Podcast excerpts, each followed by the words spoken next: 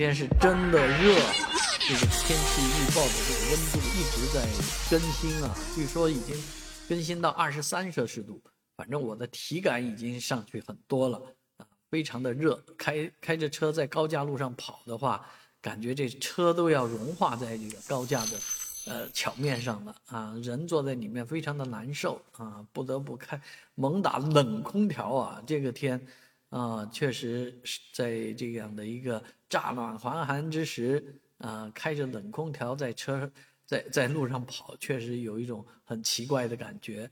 但是呢，啊，这个天马上好天不长久，马上就要变了啊！上海已经发布了这个寒潮蓝色预警，四十八小时内气温将下降十到八度啊！这个气温掉的是非常快。那你想看看这几天还二十几度，可能很多人在街上还穿短袖短裙。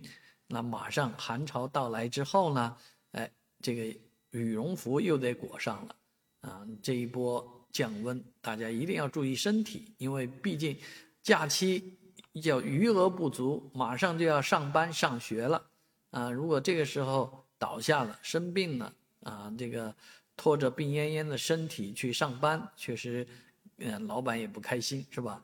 那不管怎么说啊，健康最重要。好在这个寒潮，我们已经提醒过你了，千万不要说没告诉你哦。